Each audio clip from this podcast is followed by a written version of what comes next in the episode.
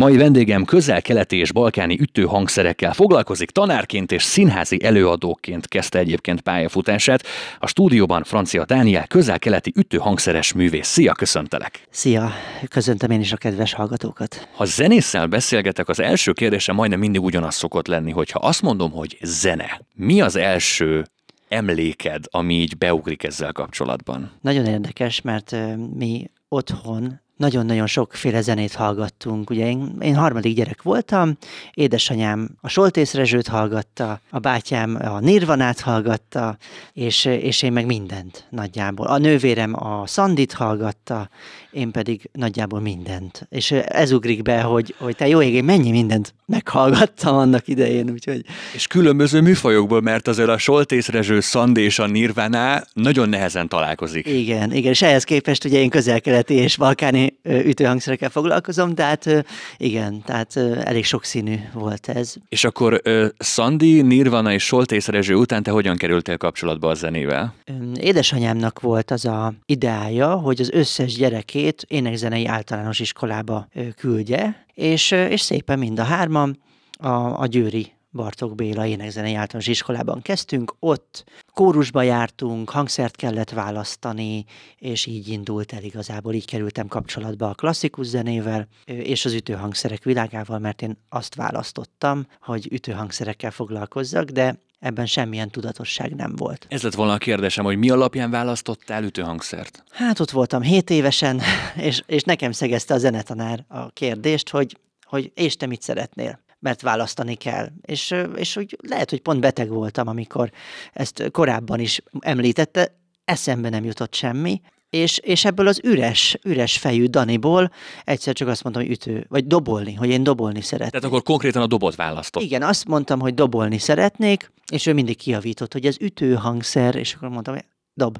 Hát, ütőhangszer, úgyhogy így.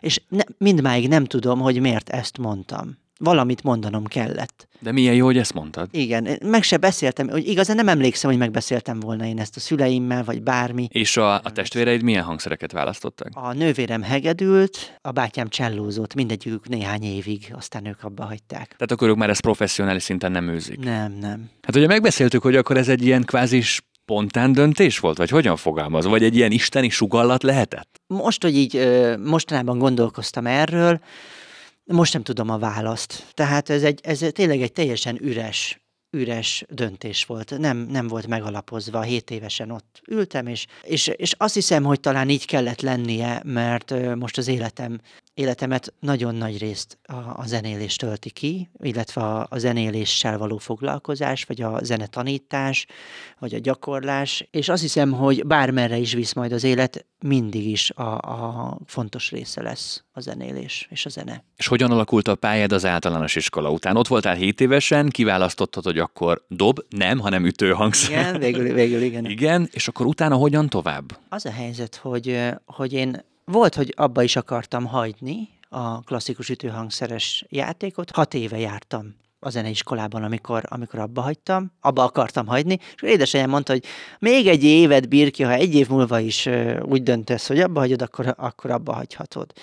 És nagyon hálás vagyok neki, mert végül nem hagytam abba, csak nem gyakoroltam túl sokat akkor.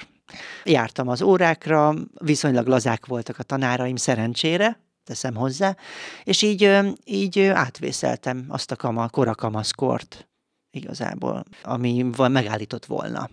És azóta volt egyébként ugyanilyen hasonló érzésed, hogy abba kéne hagyni, vagy most már akkora szerelem, hogy azóta ez? Nem, egyáltalán nem. Az volt az utolsó, de emlékszek rá.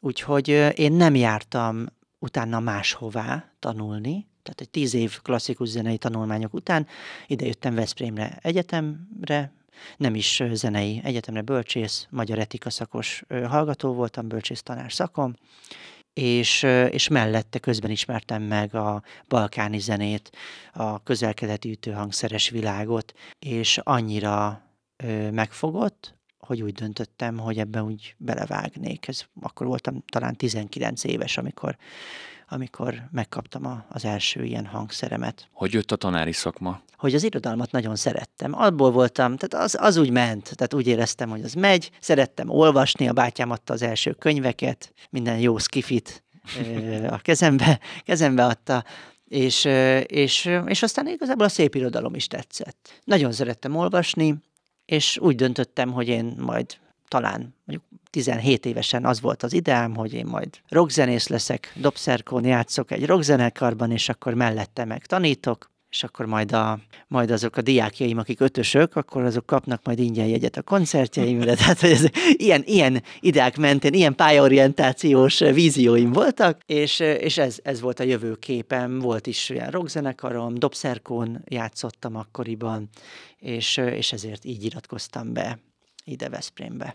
A rockzenekartól hogy jut el az ember a, a közelkeleti eh, hangszerekig? Van itt egy ilyen bejárt út, vagy, vagy egyszer csak úgy... Szeretem a jó zenéket, egyszerűen. Tehát én a Bachot is ö, szeretem. Mostanában mondjuk nem hallgattam, de, de tudom, hogy régen igen. Csak úgy beraktam és hallgattam. Nagyon szeretem a, a, a jó zenéket. Most direkt nem akarok így példákat mondani. Nagyon sokféle zenét mindmáig meghallgatok mondjuk Soltész Rezsőt mostanában már nem hallgatok, de, de mást igen, és és, és van, hogyha én kikapcsolódom, akkor ugyanolyan régi, régi albumokat teszek fel a Stingtől Bachig igazából. Tehát akkor zenei mindenevő vagy? Majdnem, igen.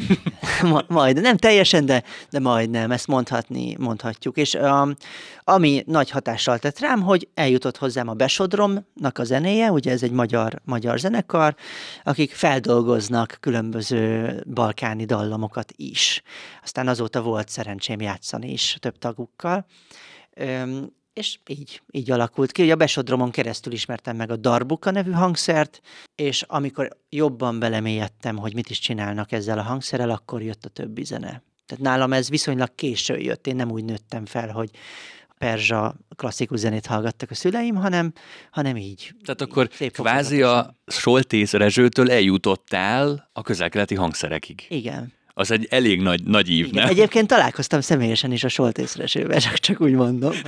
Hogy találkoztam vele személyesen, és kicsit tudtunk beszélgetni, mert édesanyám nagy rajongója volt, és szervezett oda Győrbe ilyen esteket, úgyhogy vele is találkoztam, igen. Az első fellépésedre emlékszel a legelsőre, amikor közönség elé kellett kiállni, és, és megmutatni, hogy te mit tudsz? Igen, ö, szerintem ez először kórussal volt ugye a, a Bartók kórussal volt, és ott énekeltünk.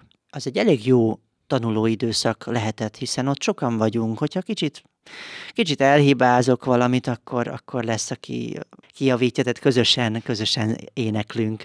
Olyan, mint egy dobkör, ahol, ahol nem baj, hogyha kicsit mellé ütünk, élvezzük, szeretjük, és működik a dolog. Úgyhogy ez egy jó irány volt. Aztán a zeneiskolában voltak olyan fellépések, ahol egyedül voltam.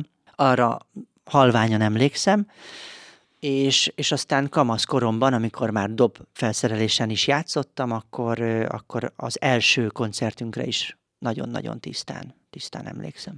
És milyen emlék szép, vagy, vagy úgy érezted, hogy itt még van mit tanulni? Mm, én nagyon izgulós vagyok. Mai napig? Ö, tudok ma is izgulni, de azért van egy fellépési rutinom már, de tudok izgulni, de most már úgy élvezem is. Tehát, hogy... Ezt akartam mondani, hogy egy pici izgalom szerintem mindig kell a színpadra lépés előtt. Ezt én is szeretem, Igen. amikor színpadra lépek. Nekem is megvan, amíg megyek fel a lépcsőn, uh-huh. akkor ott érzem, hogy valami ott motoszkál a gyomromban, de amint fent vagyok, akkor ez így elillan. Igen. A korai időszakban azt hiszem, hogy annyira izgultam, hogy az hátráltatott a teljesítésben, a teljesítményemet hátráltatta, most pedig már inkább segíti az izgalom. Most már élvezem, most már tudok vele mit kezdeni. Ehhez azért sokat segített az a 5-6 év színházas gyakorlata, amikor színészként dolgoztam, mert akkor ugye nagyon sok előadásunk volt, és most pedig már igazából élvezem is azt a kis izgalmat, ami ilyenkor van. Mindjárt folytatjuk a beszélgetést a hangszerekkel is, de említetted a színházat, és ugye most már beszéltünk arról, hogy tanár is voltál, tanárnak is tanultál. Így van, és voltam is. És voltál is, és akkor itt van a színház, és ami egy, Igen. megint egy másik valami. Benne van ez a szereplés, mint a zenélésben is, de maga a színház hogyan került a te életedbe? Az már kamaszkoromban a legjobb barátom, aki elhívott egy színjátszó táborba, az édesapja tartotta a győri színjátszó tábort, és, és elhívott, mikor ötödikes voltam hogy menjek el vele. Most már az édesapja őt is elhívta, és, és akkor mondta, hogy most így idézőjelben, hogy hívja el egy kis barátját is, hogy ne legyen egyedül, ugye. És, és én voltam az a kis barát, aki, aki elment vele, és nagyon élveztem, és ott nagyon úgy éreztem, hogy megtaláltam önmagam, és pont kamaszkor elején ez elég jól jött. Egy nagyon kell, kellemes, kedves társaságba csöppentünk, és és igazán élveztük ezt az egész dolgot, úgyhogy a diák színjátszásból aztán egy kicsit sikerült tovább is lépni. Volt, hogy drámapedagógusi munkát is végeztem, illetve színészként a szerencse folytán is, de, de, de színháza, színházi előadásokban vettem részt. Nagyon sokszínű az, amikkel te foglalkozol, és még a felét szerintem nem is hát említettük, igen, ugye? Igen, valamiért azt hiszem, hogy nagyon sok minden érdekel, illetve nagyon, nagyon alkalmazkodó képes vagyok, és ez, ez, ennek az előnyeit élvezem is. Kanyarodjunk akkor vissza a hangszerekhez, uh-huh. ott hagytuk abba az előbb. Igen. A fő hangszered micsoda, és meg tudod mondani, hogy összesen hány hangszeren tudsz, vagy egy ilyen körülbelül számot tudsz mondani? Igen, az ütőhangszerek világa az, az rendkívül színes. Kicsit, kicsit furcsán is hangzik, de elképzelhető, hogy van olyan ütőhangszer, aminek a létezéséről nem tudok, de ha ide kerülne elém, akkor tudnék vele mit kezdeni. Persze nem úgy, mint az, aki egész életében maracason játszott mondjuk, és mondjuk elém kerül egy maracas, tudom, tudom használni. Tehát, hogy, hogy nagyon sokféle ütőhangszer, főleg a kézi ütőhangszerek, amit kézzel kell megszólaltatni, nem verővel. Nagyon sok ilyen ütőhangszeren szerintem tudok játszani. Én magam sem tudok igazán, hogy hányon ilyen módon.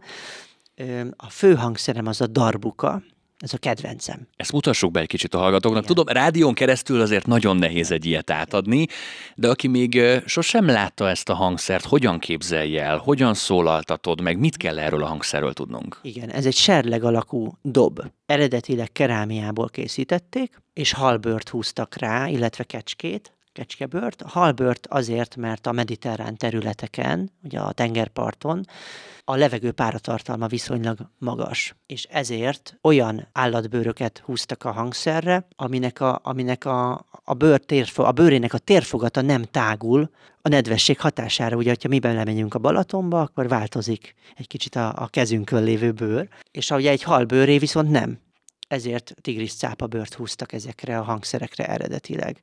Azóta már sokat változott a világ, most vannak már vegán dobok is, amik, én csak így hívom, hogy tényleg vegán dobokról van szó, amik fémből készülnek, fém öntőények, alumínium, más egyéb réz, más egyéb anyagokból, és műanyag membránt húznak ezekre a, ezekre a testekre. Mind a kettőnek más, más a hangja. A, a fém testi darbukák, azok a hangját leginkább az orientális zenékben lehet hallani, hastánc zenékben, egy-egy olyan közelkeleti vagy török popzenében, ahol, ahol használnak, előszeretettel használnak népi hangszereket. Egyébként ugye a, a balkáni és a közelkeleti populáris zenében sokkal inkább ott vannak a népi hangszerek, mint, mint mondjuk nálunk. A másik hangszer a kerámia testi darbuka, ezeknek a nagyméretű társait ezeket dohollának is hívják. Ezek, ezeknek sokkal organikusabb hangja van, több a felhangja, ahogy megszólaltatod, szinte több hang szól egyszerre, olyan igazibb íze van, és mind, én mind a kettőt nagyon szeretem. Pedig ez lett volna a kérdésem, hogyha választanod kéne, akkor melyik mellé tennéd le a voksodat? Jelenleg nem, nem tudnám eldönteni jelenleg nem tudnám eldönteni. És akkor van még sok egyéb hangszer, különböző keretes dobok, olyanok, mint ugye a sámán dobok, amiket sámándobnak is hívunk, de nagyon-nagyon sokféle módon nevezik őket. A világ szinte minden táján előfordulnak ezek a keretes dobok. Az írek is különböző módon használják, a, a perzsák is, a törökök, mindenki kicsit máshogy játszik rajta, és, és nagyon izgalmas megszólaltatási lehetőségei vannak. Itt Veszprémben és Veszprém térségében sokszor lehet találkozni a, a neveddel workshopok, hangszer simogató, ha csak zenekarokról beszélünk, akkor is tényleg sok mindennel foglalkozol. Ezeket egy picit bontsuk ki. Meséljünk első körben mondjuk a hangszer simogatóról. Ezt hogyan kell, hogyan kell elképzelni? Én azt hiszem először veled egy hangszer simogató kapcsán találkoztam egy, egy fesztiválon Felsőrsön. Igen ott volt hangszersimogató. Én akkor találkoztam veled, szerintem először. Hogyan néz ki egy ilyen hangszersimogató? Hát úgy először is, hogyha, hogyha tényleg az elejéről indulunk, az, hogy rengeteg hangszert bepakolok az autóba. Tehát rengeteg hangszert beteszek az autóba, úgyhogy alig lássak ki. ezeket úgy válogatom össze, hogy minél színesebbek legyenek, főleg ütőhangszerek, mert, mert az ütőhangszereket tudom én hitelesebben megszólaltatni, mint mondjuk egy ukulelét. És akkor ezeket elviszem, elhelyezem, és, és maga, magán a programon minden hangszerről mesélek egy kicsit, vidámabb történeteket, sztorizok, ha komikum származik abból, ahogy, ahogy lehet ezeken a hangszereken játszani, akkor megpróbálom ezeket előtérbe helyezni, hogy élvezhető előadás legyen. Ez egy félórás előadás körülbelül, és aztán a résztvevők az összes hangszert ki tudják próbálni. Ebből egy nagy Ténylegesen tudják simogatni őket. Így van, így van, így van. Az volt a célom, hogy közel vigyem a zenét, a zenélést és a hangszerek szeretetét az emberekhez. Ez volt a, a cél, és talán bízom benne, hogy ez, ez látható is, érezhető is, amikor egy ilyen hangszersimogatom van az ember. Azért csak felfedezni benned a tanári vért ilyenkor is, nem? Igen, azt hiszem, hogy, hogy valahol egy picit mindig bennem volt az, hogy adni, megmutatni különböző dolgokat, különböző világokat másoknak. És megpróbáltam ezt még középiskolai tanárként is ezzel a szellemben megpróbáltam ezt a szellemet érvényesíteni. Jöjjön az örömdobolás. Az megint egy más műfaj. Láttam róla videókat, meg hallottalak róla beszélni. Ezt is próbáljuk meg átadni a Hírefen Veszprém Balatonfüred hallgatóinak, hogyha esetleg találkoznak egy ilyen fogalommal, akár egy hirdetésben, akár az interneten, hogy örömdobolás, ez mit jelent pontosan? Igazából azt, hogy fogjuk a dobokat és ütjük őket. Tehát, tehát minden sallangtól mentesen megpróbáljuk a lehető leggyorsabban a legközvetlenebb élményt megszerezni, mint közösség és mint egyén. Tehát az egyéni élmény is nagyon fontos. Ezt szoktam mindig mondani, hogy lehet azt mondani, hogy hát gyerekkoromban kellett volna elkezdeni a zenélés, de már mindegy, hiszen már 25 éves vagyok, mondjuk. Vagy 50, vagy 75, mindegy. De a, de a te élményed lesz a saját élményed. Tehát ö, senki más nem adhatja meg neked a zenélés élményét, csak te magad. Az, hogy mikor, meg hogyan, az, az már másodlagos. És ezt hivatott szolgálni ezt a saját élmény megszerzését hivatott szolgálni az örömdobolás, ahol szerintem néhány perc után már, már nem is arra koncentrálsz, hogy én milyen, hogy tudok játszani, van-e ritmusérzékem, nincs-e ritmusérzékem, hanem olyan kereteket szabunk ennek, amiben biztonságosan, biztonság érzettel telve el tud az ember indulni ezen az úton, és nagyon mókás, vidám dolog ez egyébként. Tehát kvázi akkor ez egy ilyen kötetlen zenélés, tehát ez nem úgy néz ki, hogy én beülök és leteszel elém egy kottát, mert nyilván erre van. olyan emberek is elmennek, akik nem tudnak kottát olvasni. Ez így van pontosan. Tehát leülünk és dobolunk. Leülünk és dobolunk, és adok ehhez egy kis sorvezetőt, hogy még könnyebb legyen, játékos feladatot hogy, hogy ne kelljen arra figyelni, hogy ja, mit is doboljak, mit is üssek, hogy van a tátiti. Még erre se kell figyelni, hanem, hanem olyan feladatokat kapsz, vagy kaptok, amiket megoldva, megcsinálva, amit meg lehet oldani és meg lehet csinálni, amit megcsinálva már is a, a zene, zenélést közepébe csöppensz.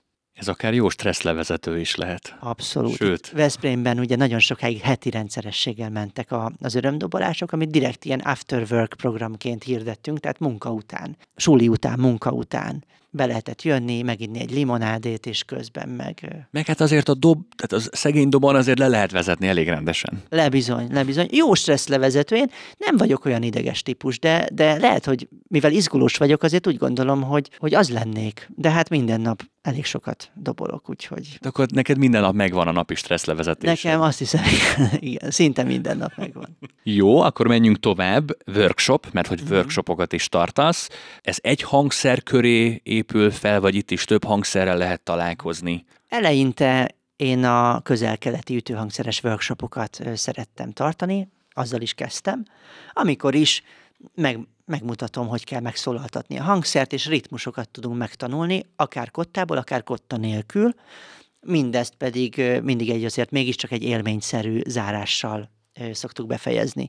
Itt speciális ütéstechnikákat mutatok meg, bizonyos tájegységekre jellemző ritmusokat, amiket, hogyha az ember beszerez magának egy dobot, vagy előveszi a piros lábast a, a konyhából, akkor, akkor otthon is el tudja játszani őket. Ez volt az első időszak, amikor ezt elkezdtem. Később már, már ez bővült, ilyen, ilyen kis bohókás dolgokkal, mint a Ceglédi Kanna Workshop. 50 darab kannával elmegyek bárhová, egy, akár egy rendezvényre, egy fesztiválra, egy, egy céges ö, csapatépítő keretein belül, ö, és kiosztom az 50 kannát, és ott is feladatok vannak, és elkezdünk kannázni, meg, megmutatom, milyen alapütések vannak, és, és, és közben sokat nevetünk, és eljutunk mindig valahová, most már tojássékerrel is. Ennek a mintájára egy ilyen kis tojás alakú csörgővel dolgozunk. Húsvéti tojásséker workshopot is volt már alkalmam többször tartani.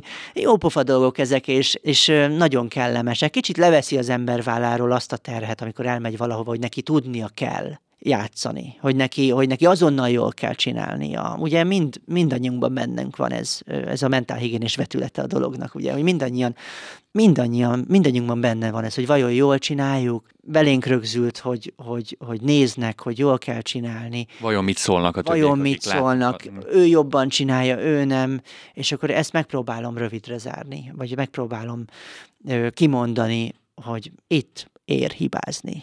És, sőt, sőt, kell is hibázni, úgyhogy mindenki nyugodjon meg. Mennyire nyitottak erre az emberek? Nekem nagyon pozitív tapasztalataim vannak. Most így, így pörgetem, hogy mennyi találkozás, mennyi, hányan odajöttek egy-egy workshop után, hogy hát ő még soha, de most aztán igen, és aztán ezentúl meg még az is lehet, hogy. Tehát, hogy, hogy, hogy nagyon sok, nagyon sok jó élményem van. Azt gondolom, hogy aki elindul otthonról, ő már nyitott még akkor is, hogyha ott egy kicsit zártabb, mint a többiek. Úgyhogy, úgyhogy én erre biztatok mindenkit, hogy induljatok el. Igen, általában az a legnehezebb mindig kilépni otthonról egyet, és elindulni Igen. valamerre. Most nem csak workshop, Nekem bárhova. is, tehát nekem is, ugye én rengeteg helyre járok, és pont azért, mivel rengeteg helyre járok, úgymond hivatásból, ezért, ezért kimondottan nehéz elindulnom, de, de most már igyekszek fejleszteni magam ebben. Ezt akartam is kérdezni, mert azok alapján, amit mondtál, azért túl sok szabadidőt szerintem nincsen. Vannak olyan workshopok, vagy bármelyik foglalkozás, amikor úgy érkezel, hogy Háj, még egy. Volt ilyen. Uh-huh. Természetesen. Természetesen volt ilyen. El is, el is kell ezt, ezt fogadnom. Én nagyon tudok lelkesedni. Én, én, én imádom ezt csinálni. Szenvedéllyel. De mégis, amikor egy nap már a harmadik helyre megyek el, ugyanúgy kipakolom a dobokat, ugyanúgy, akkor, akkor volt már olyan, hogy még egy. Szerencsére van azért egy olyan alapelvem, hogy az a közönség, aki eljön bármit meghallgatni, ő megérdemli azt, hogy ugyanazt a minőséget kapja minden esetben. Itt segít nekem egyrészt az önazonosság, az, hogy, hogy én vállalom azt, hogy most fáradtabb vagyok, de lehetek fáradtabb, te és is emberből ha vagy. kell, kimondom a workshopon, hogy na most, most egy kicsit fáradtabb vagyok, már kettőn túl vagyok, de, de most itt vagyunk, és, és, ezt, és a, a jelenben fogunk mi most valamit alkotni. Rögtön leveszem a, a többiek válláról is a terhet, hogy ő is lehet fáradt. Például. Tehát, hogy, hogy, hogy én azt hiszem, hogy nekem ez célra vezető, ez a fajta attitűd. Úgyhogy én inkább vállalom, hogyha egy kicsit rosszabb kedvem van, fáradtabb vagyok, és, és így tudunk mindig nagyon, valami nagyon jót kihozni a helyzetből. Már párszor kerülgetted ezt, meg így kör, körülírtuk, de ha meg kéne fogalmaznod, hogy pontosan mi a célod ezekkel a foglalkozásokkal, azt meg tudnád fogalmazni? Igen. Több célom van, azt hiszem. Nem is, nem is előre tűzném ki a célokat, hanem utána vonnám le a következtetést, hogy jé, hát itt ez megvalósult, ez megvalósult, és tényleg ez milyen jó cél. Tehát inkább, inkább a cselekvésből indulok ki, és utána vonom le a következtetést, hogy ez miért is jó. Egyrészt a zenélés szeretetének a terjesztése, akárhogy is hangzik, ez, ez szerintem nagyon fontos. Szerintem bizonyos ö, szakmákhoz érdemes lenne hozzácsatolni a zenetanulást mint kötelező elemet. Másrészt a szabadság megtapasztalását, és annak a megtapasztalását, hogy igenis lehet hibázni. Tehát ezt többször elmondom, de de azt hiszem, hogy a mai, mai korban ezt fontos sokszor elmondani. Mit mondasz, zenélni mindenki tud? Mindenki tud. Tehát mindenkiben van egy pici zene? Mindenki tud. Csak valaki ezt nem, nem hozza elő. De ebben így tudsz mondjuk segíteni. Így van, így van. Akár én, akár bárki más, akár magadnak egyedül a YouTube-ról. Zenélni mindenki tud. Mindenki tud mozogni. A legtöbb esetben mindenki tud mozogni. Mindenki tud nyelni, levegőt venni zenélni is mindenki tud. A másik dolog, ugye még ami fontos célkitűzés, az az, az hogy a kimondottan a közel-keleti és a, és a balkáni ütőhangszeres világot szeretném népszerűsíteni. Mert én úgy gondolom, hogy darbukázni például csodálatos dolog. Ez egy olyan dob, amiben benne van ugye a dobnak az ereje is, de mégis szofisztikált játéktechnikával tesszük mindezt. Mégis különleges, attraktív, hogyha az ember megtanulja és szépen, szépen játszik. Lehet egyszerűen is csinálni, meg lehet bonyolultan is csinálni. Alapritmusokat könnyű megtanulni, alapritmusokat feldíszíteni különböző módon, már kicsit nehezebb, és ezért, ezért kezdőknek is ajánlom, nyilván először mindenki kezdő, és, és egészen messzire vezet. És ha esetleg találkozni szeretnénk veled, ugye arról is beszéltünk már, hogy azért zenekarokban is Igen. előfordulsz itt Veszprémben, Veszprém térségében. Most éppen kikkel hol játszol? Igen, itt Veszprém környékén a Gyöngyhalász Latin zenekarban játszom, ott is használok néha darbukát, egyébként bongón és kahonon, meg mindenféle kis csörgő-zörgőkön, amit nagyon élvezek egyébként. Minden évben játszunk a Rosé Riesling Jazz napokon, a Gizella napokon is ö, voltunk, kaptunk meghívást, úgyhogy, úgyhogy itt Veszprém környékén azért gyakran lehet találkozni a nevünkkel. Én biztatok mindenkit, hogy jöjjön el egy kis napfény, napfényízű zenét meghallgatni, mert nagyon finom. Igen, meg kell a léleknek. Így van, így van. És ez nem csak a napfényű zenére igaz szerintem, hanem tényleg a Minden zenére úgy általánosságban, így hogy van. a léleknek a szüksége van rá. Így van. És akkor vannak még egyéb zenekarok, ilyen az etnokor, illetve a Bakos Árpád és barátai, vagy a Bakos Árpád trió, ugye mindig különböző nevekkel megyünk, de, de alapvetően ez egy vajdasági zenekar, ahol én vagyok a magyarországi tag. Szerbek, magyarok együtt játszanak, és ez egy nagyon izgalmas, izgalmas zene, Balkán Spirit, ami, amivel a legjobban jellemezni tudnám. Sok érzelem van benne, szerb, magyar, macedón nyelvű szövegekkel, de egy igazi életigenlő mély, mély zene. Nagyon szeretem. Vannak még egyéb zenekarok, ilyen a neofolk, ez etno jazz, és még mondhatni többet, de, de én nyitott vagyok folyamatosan az új zenekarokra. Én szeretem, ha valakinek van egy álma, és zenei értelemben, és az engem megérint, akkor szívesen csatlakozom különböző zenekarokhoz az sem baj, hogyha nem, nem a, a világ leghíresebb zenekarairól van szó, hanem, hanem, hanem érezzem, hogy ez egy jó dolog. Legyen örömzene benne, Legyen igen. örömzene, és élvezzem. Mert hogy azt egyébként a közönség is érzi. Én ezt, én ezt vettem észre a fesztiválokon, hogy, hogy vannak olyan zenekarok, ahol, ahol a közönség is átszellemül teljesen, mert érzi, hogy ami ott a színpadon történik, az az igazi örömzene, hogy minden egyes zenekari tag egyszerűen szerelmes abba, ami most itt Igen. éppen történik. Az utóbbi időben például így a Zsoltékkal, a Süle Zsoltékkal zenéltem, vagy zenélek, és nagyon, nagyon izgalmas az, ahogy, ahogy, ahogy ők is állnak a zenéhez. Ez például műfailag nem is annyira áll közel az én zenei világomhoz, de mégis szimpatikus volt, ahogy zenélnek és amit csinálnak, úgyhogy ezért tudtam teljesen jó szívvel ö, csatlakozni. Hát nagyon ágazó a te, a te életed és foglalkozásaid, és így, hogy most leteltem még is műsoridőnk, tényleg eljutottunk Szanditóra Nilvanától és Soltész Rezsőtől a, a közelkeleti ütőhangszerekig egy nagyon izgalmas történetnek köszönhetően. Francia Dániel volt a vendégünk itt a Hírefen Veszprém Balatonfüreden, nagyon köszönöm, hogy itt voltál velünk. Én is köszönöm a lehetőséget.